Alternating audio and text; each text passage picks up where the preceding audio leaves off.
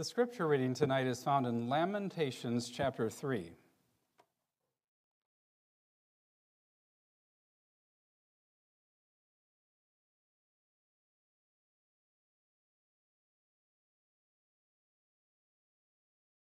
I wonder how many of our Bibles just automatically fall open to Lamentations because we read this book so much.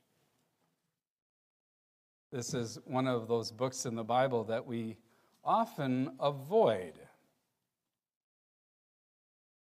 Now, Lamentations chapter 3 is a long chapter composed of 66 verses, so what I'm going to do is read the first half of it about verses 1 through 36.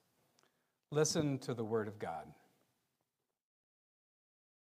I am the man who has seen affliction under the rod of his wrath. He has driven and brought me into darkness without any light. Surely against me he turns his hand again and again the whole day long. He has made my flesh and my skin waste away. He has broken my bones. He has besieged and enveloped me with bitterness and tribulation.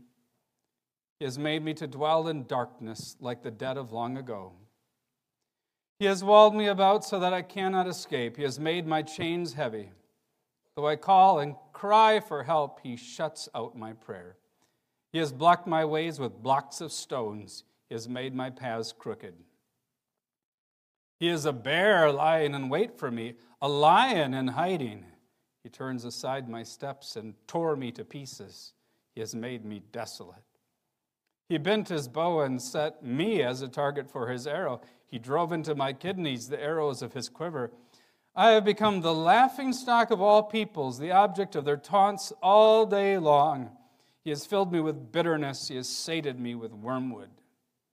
He has made my teeth grind on gravel and made me cower in ashes. My soul is bereft of peace. I have forgotten what happiness is. So I say, my endurance has perished, so has my hope from the Lord. Remember my affliction, my wanderings, the wormwood and the gall. My soul continually remembers it and is bowed down within me. But this I call to mind, and therefore I have hope. The steadfast love of the Lord never ceases, His mercies never come to an end. They're new every morning. Great is your faithfulness. The Lord is my portion, says my soul, therefore I will hope in him. The Lord is good to those who wait for him, to the soul who seeks him. It is good that one should wait quietly for the salvation of the Lord. It is good for a man that he bear the yoke in his youth. Let him sit alone in silence when it is laid on him. Let him put his mouth in the dust. There may yet be hope. Let him give his cheek to the one who strikes, and let him be filled with insults. For the Lord will not cast off forever, but though he cause grief, he will have compassion according to the abundance of his steadfast love, for he does not willingly afflict or grieve the children of men. To crush underfoot all the prisoners of the earth, to deny a man justice in the presence of the Most High, to subvert a man in his lawsuit, the Lord does not approve. That's how far we read from this text this evening. Jeremiah was the last great prophet of the kingdom of Judah. He wrote two books that we have recorded in our Bibles Jeremiah, of course, and this little book called Lamentations. So God inspired the prophet Jeremiah to write this book of lament. Jeremiah had a rough ministry. Can you imagine being the pastor of a congregation for 30 years or longer, and during the entire time, no one repents? In fact, over decades, people become more rebellious, more sinful. That's what Pastor Jeremiah experienced as a prophet who presided over the death of the kingdom of Judah. He preached God's word. He called upon the people to repent. The kings didn't repent. The princes didn't repent. The priests didn't repent. The common people didn't repent.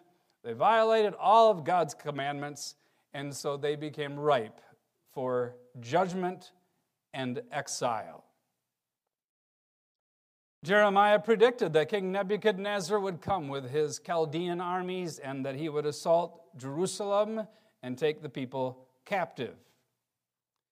For example, when the last king of Judah was on the throne, King Zedekiah, Jeremiah even told him, Don't rebel against King Nebuchadnezzar, and if he comes here, you better just submit to him. King Zedekiah would not, and so Jeremiah lived to see what happened to King Zedekiah. The Babylonians came, they assaulted Jerusalem, they conquered the city. Zedekiah was captured, and Chaldeans act in a very terroristic fashion. They're kind of like Hamas. They killed King Zedekiah's sons in front of him with his eyes on yet so he could see, and then they took out his eyes. So Jeremiah lived through that. He lived to see Nebuzaradan, the captain of Nebuchadnezzar's army, come to Jerusalem and burn the king's palace, Solomon's palace, and then at the same time, the temple of God was destroyed. So Jeremiah saw apocalyptic scenes tens of thousands of Israelite men and women dead. And he was left behind with the poorest of the poor. Left behind in Jerusalem to lament, and mourn he did. Well, this is not a very optimistic passage to study as we enter into the new year, we might initially think. But of course, the great good news is that in the midst of this lamentation, we have the marvelous gospel that's found in verses 22 and 23. And tonight, thankfully, we are already sang about God's great faithfulness. The prophet writes the first part of this chapter very depressed and down. And yet, he also, in this chapter, begins to pen words that are hopeful words that are fitting for a new year. How can we enter into a new year with confidence and hope, even though trials will come? Well, the answer is that we can enter in as we go through the same sort of journey that Jeremiah did in this chapter. But Jeremiah was very down. He was very depressed. I mean, this is a very, very sad, sad book. Back in chapter 1, verse 16, Listen to how he talks. He says, For these things I weep, my eyes flow with tears, for a comforter is far from me. He talks about how down he is. He says, as, Look and see if there is any sorrow like my sorrow, he says in chapter 1, verse 12. He is very down. This morning we were hoping to have a chapel service in prison, and Professor Ipema was willing to preach at it. But guess what? It got canceled because the prisons in Illinois went under lockdown. Why did they go under lockdown? Well, fearful that men and women in prison would become suicidal at the end of the year. And so there's a suicide watch in the prison today because men and women in prison get depressed and down at the end of another year spent in prison. One time I asked the Christian counselor, I said, What is a good passage to read and go over with someone who's struggling with depression? And guess what he said? Lamentations chapter 3. That's because in Lamentations 3 we find the depressed thoughts of a depressed saint, but we also find verses 22 and 23, which often, guess what ministers do? They kind of ignore everything else and they just jump straight to verses 22 and 23 and just preach sermons on them. And you can do that. But those verses that have the gospel are so powerful because they are against the black backdrop of a depressed saint. And those famous verses, they are not laments. In fact, they are verses that encourage us as we enter into a new year. Tonight, the title of the sermon is Jeremiah Lamenting the Rod of God's Wrath. We'll look at the meaning of that. And then, secondly, the remedy for that. And then finally, the significance of it. Jeremiah laments the rod of God's wrath. And the way he does that is interesting. It's not that he just goes quietly and he talks to God in prayer. No, instead, he composes an entire book, which is meant, yes, to be heard by the saints, inspired by God, so that in these last days we can listen to his lamentations. But also, Jeremiah is writing this before the face of God. And chapter 3 here is the core of the whole book of Lamentations. We find the positive resolution to all his lamentations. We find the sparkling brilliance of God's faithful love in contrast to all the sorrows that Jeremiah is experiencing. It's also interesting to me that Jeremiah wrote this chapter as an acrostic. Kids, you know, when Mother's Day comes, what you can do is you can make an acrostic for your mom. You can take the letters M O M or M O T H E R, which is how you spell mother, and then you can make a little acrostic. And what you can do is you can have one word standing that starts with M, the next one that starts with O, and so on. And that's what sometimes kids do. Well, Jeremiah writes this chapter in an acrostic.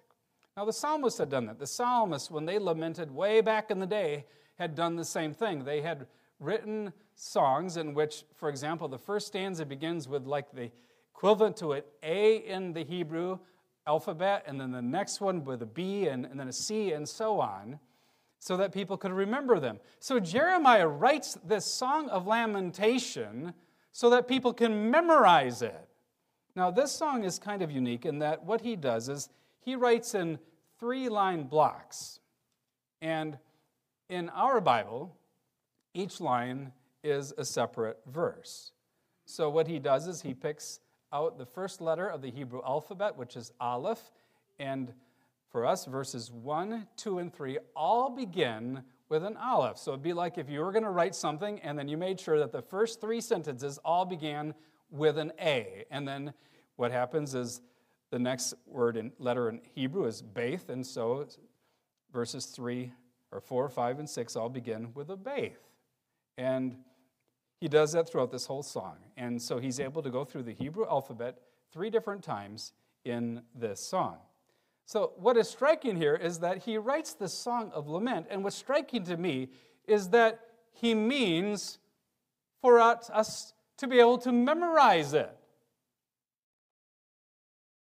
Now, most of us don't want to memorize depressing laments, but yet Jeremiah assumes God's people will actually want to memorize this lament.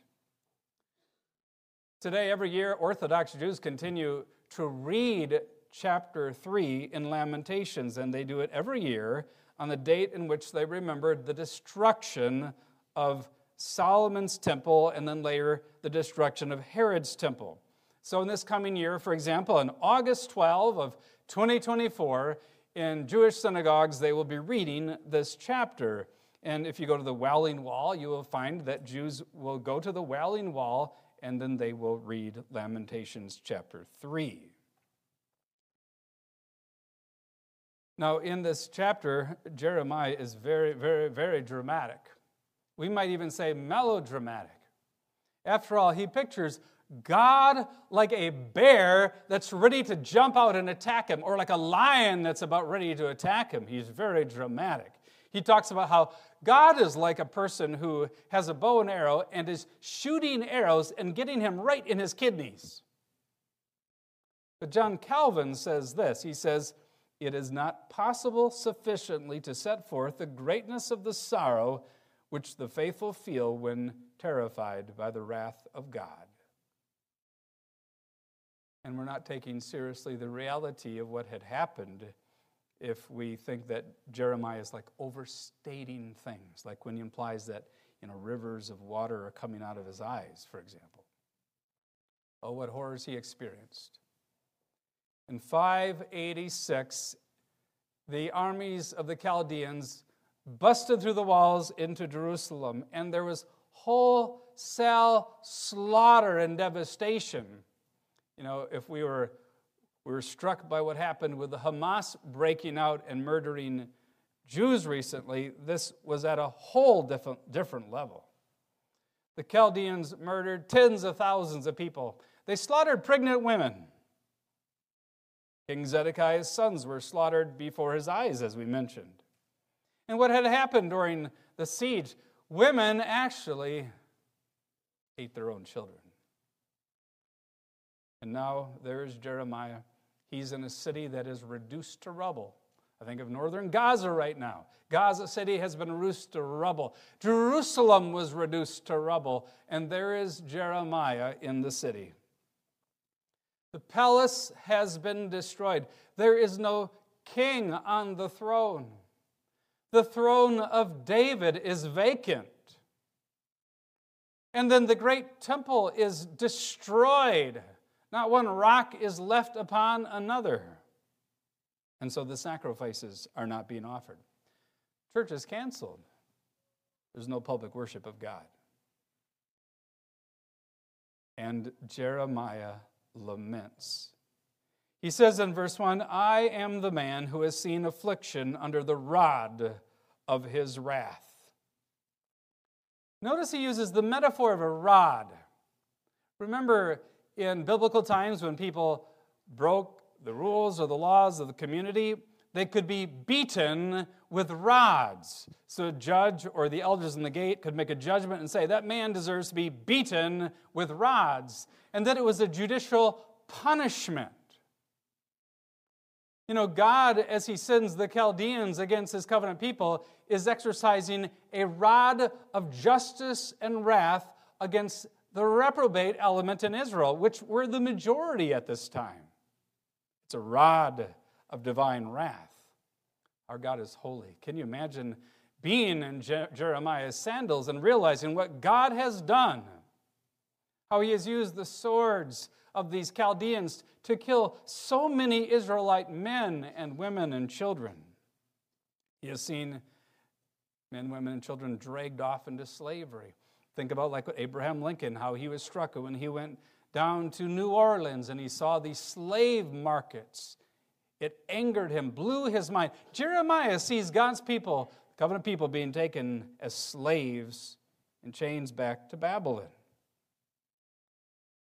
God's fierce anger had been poured out against the sins of the reprobate element.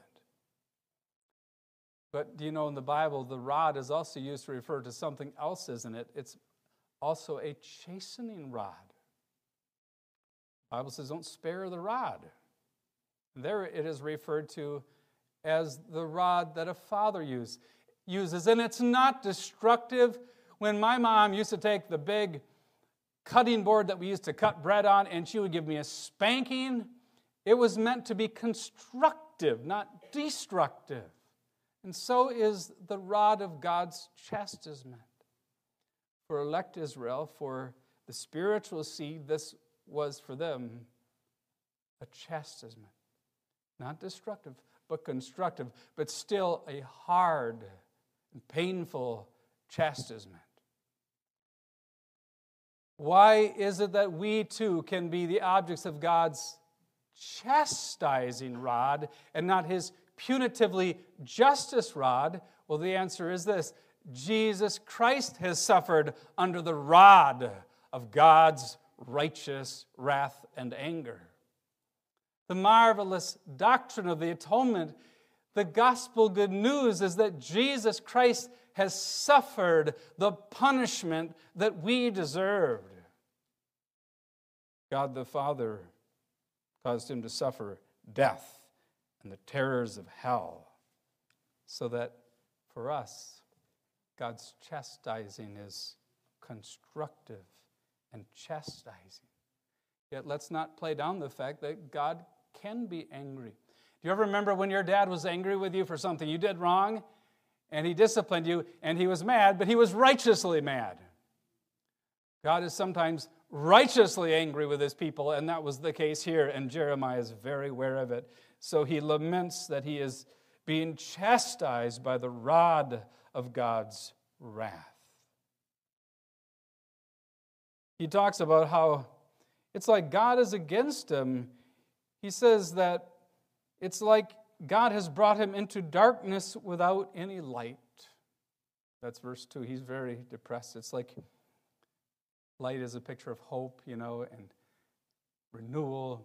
With the morning comes the sun, a, a day, a, a hopeful day ahead of you. Darkness is a picture of gloom and depression. He says God has brought him into darkness without any light. He also says that God has incarcerated him. Here, Jeremiah, too, is partly speaking as if he embodies all the covenant people. He says in verse 7 He has walled me about so that I cannot escape. He has made my chains heavy. Although Jeremiah is no longer in prison because it was the king of Judah who had incarcerated him earlier, he says it's like that. It's, it's figuratively, it's like I'm boxed in, I'm, I'm like incarcerated. And he is very, very aware that God is the one who has brought these judgments and chastisements upon Israel. In verse 37, he asks a rhetorical question. And when you ask a rhetorical question, there is an implied answer. He says, Who has spoken and it came to pass, unless the Lord has commanded it? What he's saying is that God is supreme over the calamity of the Chaldean invasion. God is wielding the Babylonians as a rod to bring his judgments upon Israel. God has done this. And then he goes places where I would never want to go. He talks about how God is like his enemy. He says in verse 10 that God is a bear lying in wait for me. Now, isn't that something? You're out hiking or you're camping, and all of a sudden you're, you're walking, and all of a sudden there's a bear, and the bear apparently has smelled you coming, smells some food in your pack, and as soon as he sees you, he's going to try to attack you. He says, God is like that. And he says, God is like a lion in hiding. So you're on a safari, and you're walking, and all of a sudden you find that an African lion has been hiding in the brush, and as you walk by, he's ready to leap on you. That is striking. He is saying, God, he says, has turned aside my steps and tore me to pieces. Now, that's quite something. Now, we might say, well, that's quite harsh to depict God as a lion like that. You know, it's a good thing that God himself had compared himself to a lion. In Amos, God promises to roar from Zion in Hosea, he says, For I will be unto Ephraim as a lion, and as a young lion to the house of Judah. I, even I, will tear and go away. I will take away, and none shall rescue him. And he says, God has made me a target, and he's hit me with his arrows. Jeremiah talks about how God has brought him very low. Verse 16, he says, He has made my teeth grind on gravel. and made me cower in ashes. He talks about how he is bereft of peace in verse 17. Yeah, he has no serenity. He's all worked up. He's all troubled. He's all roiled up. And then he talks about how he and the Israelites are mocked and taunted. Verse 18 or verse 14, he says, I have become the laughing stock of all peoples, the object of their taunts all day long. And remember, when the Chaldeans had defeated the kingdom of Judah, the Edomites and the Ammonites and the Moabites were all there to celebrate. And remember, the Edomites, even though they were brothers historically, they stood in the way and helped the Chaldeans capture the Jews. And then he comes so low in verse 18, he says, My endurance has perished, so has my hope from the Lord. So he clearly is reaching a low there in verse 18. But the good news is that Jeremiah is lamenting before the face of God. And as he laments before the face of God, the Holy Spirit provides a remedy. And we find that in verse 21, we have that word but again and again in the Psalms of Lament. There is that word but, the adversative, which tells us that suddenly there's a change, there's a contrast going on now. What is the remedy for Jeremiah lamenting the rod of God's wrath? Well, the Holy Spirit provides a remedy. What is a remedy? Well, it's the medicine that your doctor dispenses for you for your sickness or for your injury. The Holy Spirit provides a remedy, He provides a cure. And you know what the cure is? He works in Jeremiah's heart, so he remembers something. He remembers God's great faithfulness. In verse 21, we read, But this I call to mind, and therefore I have hope. He says he calls something to mind. He remembers something, he recalls something.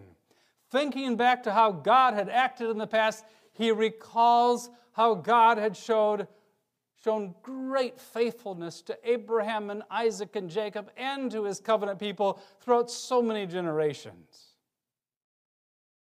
When we're going through hard times, we can just stop there a minute too and think about how God showed such great faithfulness to so many of our great grandparents, to our grandparents, to our parents.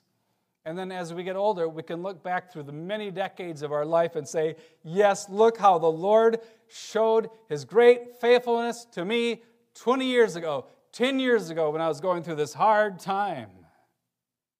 Now his memory is used by the Holy Spirit as the handmaid of hope. So he says, But this I call to mind, and therefore I have hope. He remembers what God is like, he remembers God's character. He draws strength from what he remembers. And what does he remember? Well, he remembers God's great faithfulness. We come to what is the marvelous gospel portion of our text. It begins in verse 22. He says, The steadfast love of the Lord never ceases. His mercies never come to an end. They're new every morning. Great is your faithfulness. Here, Jeremiah suddenly is lifted above all of his lamentation and sorrow, and he remembers how God is great in his faithfulness.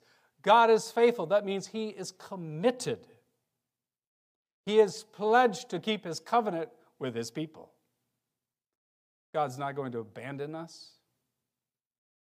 Yes, father, mother might abandon us, but our Heavenly Father never will. He is faithful, He is committed, He will stick with us.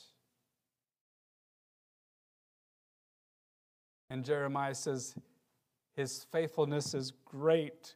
Great is His faithfulness. It is immeasurable. It's beyond measuring or reckoning In fact, his faithfulness is so great that in order to keep his covenant with his people, he sent his only begotten Son, the Son of his love,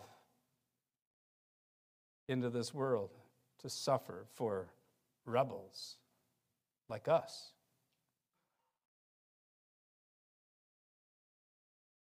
Now, Jeremiah celebrates how God's great faithfulness is shown in especially two different things in his steadfast love and in his mercies. And what beautiful, beautiful gospel phrases these are for us to hear tonight. As we go into a new year, isn't it amazing that we can say, The steadfast love of the Lord never ceases, His mercies never come to an end. They are new every morning. Great is your faithfulness. I'm reminded of a pastor who said one time, when you have a great passage like this, you just want to say it a lot. Don't even bother trying to teach it, just keep saying it. This, these are marvelous phrases, and we right away understand what is being said here. The steadfast love of the Lord never ceases. Now, that word steadfast love is an ancient word, an old Hebrew word, which has a long history in the Bible. It's the word hesed. And right here, Jeremiah, as he writes this sentence, he actually places it first, since he's to the point where he's coming to the letter with which Hesed begins. And so he starts the line. Our, our, our, our translation, verse 22, has the word the first, but he just starts it with the word Hesed, steadfast love. The steadfast love of the Lord never ceases. So that word has the emphasis in the original Hebrew. This word speaks to God's faithful love, his committed love. It's the love like a bridegroom at his wedding as he's making his solemn vows that he is going to be faithful to his bride. Every day they should live until they die. Well, that's a committing of oneself to this faithful covenant love. It's an enduring bond. And it's a committed love that will show itself in practical acts of love. It's a word that points to the fact that God is faithful to his covenant. He will keep all of his covenant promises. He will send his beloved Son into this world who will come to his temple. He will raise up Jesus from the line of David. It's a word that speaks of God's promise keeping. He keeps his promises that he's made to the children of the promise. And it never ceases. Jeremiah celebrates the steadfast love of the Lord, that is of Jehovah God, the I am who I am, the God who is unchanging in his glory and in his commitment to his covenant. He says, it never ceases. No, because it is a loyal love. That's how some Bibles translate it, even. It's a loyal love, it is a committed love, it's an endless love. It always endures. The Lord Jesus Christ also has that same loyal love for us. He has given himself for us. He has purchased us so that you are not your own. You belong to the Lord Jesus Christ. And as a church together, as the bride of Christ, we belong to him, and he is our committed bridegroom. He will be loyal to us, his bride. Even though in Jeremiah's day, for 70 years, at least the sacrifices would cease in the temple.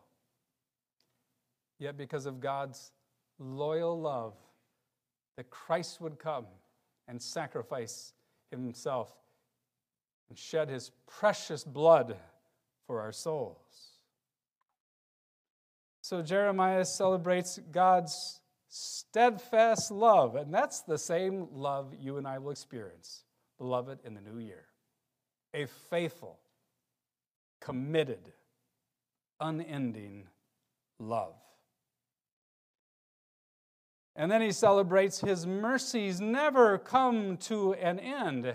And that word mercies, too, that's an old word you find throughout the Bible. It is a word that refers to how God feels an affection for his people when they're hurting. He pities them. I love how that word comes from a Hebrew root word that is related to a Hebrew root that refers to the womb. So just as a mom pities her little kids, so God pities his children. Of course, the psalmist even picks up on the fact that, like a father pities his children, so God pities us. Have you ever seen this before where a kid is outside, a little kid's outside, and they hurt themselves? They fall on their bike or they get hurt in some ways, but they don't cry. And you see them, they go running in the house, they walk in the house, they're not crying. But as soon as they get in the house and they see their mom or their mom can hear them, they start crying and crying and crying. What's going on there? Well, it's the little child knows that mom pities them and they're hurt. Will kiss their owie. Here we find that God pities us. He pities us. He wants to alleviate our hurt. And He never stops pitying us. He never stops pitying His elect people, the children of the promise, the spiritual descendants of Abraham. Even when they're in Babylon in a far land, He continues to pity them, just like we do with our kids. Dads and moms, have you ever told your kid, yes, it hurts me as much as it hurts you when I have to discipline you? Because your kid does something wrong and maybe you gave him a little spanking, or maybe you just gave him a pretty strong rebuke. Sometimes we have kids, all you got to do is say, Why did you do that? And, and tears flow. Or maybe you had to say a timeout. You, you better sit there and think about what you did. But we see our kid hurting and we feel so bad. Well, God is like that. He chastises us, and yet He still pities us. And notice how Jeremiah says his mercies never come to an end. No, they continue on forever too, because Christ has earned the divine mercy for us. He has earned for us God the Holy Spirit, who also, remember, loves us so much that he makes intercession for us with groanings that cannot be uttered. I wonder if almost the best part of this gospel text is found in verse 23, where it says, They are new every morning. I take the they to refer back to the steadfast love and to the mercies mentioned in the previous verse. I ran across a commentator who said, no, the they only refers back to the steadfast love. But the commentator didn't understand that just like the steadfast love of God reveals itself in his action towards us, also his pitying of us, you see, shows itself in his actions to relieve us of our hurt. So the they refers back to both of those things. So, what Jeremiah is saying is that God's steadfast love and his mercies are new every morning. We don't have to fear the new year, even though some of us will face trials, some of us will have cancer treatments.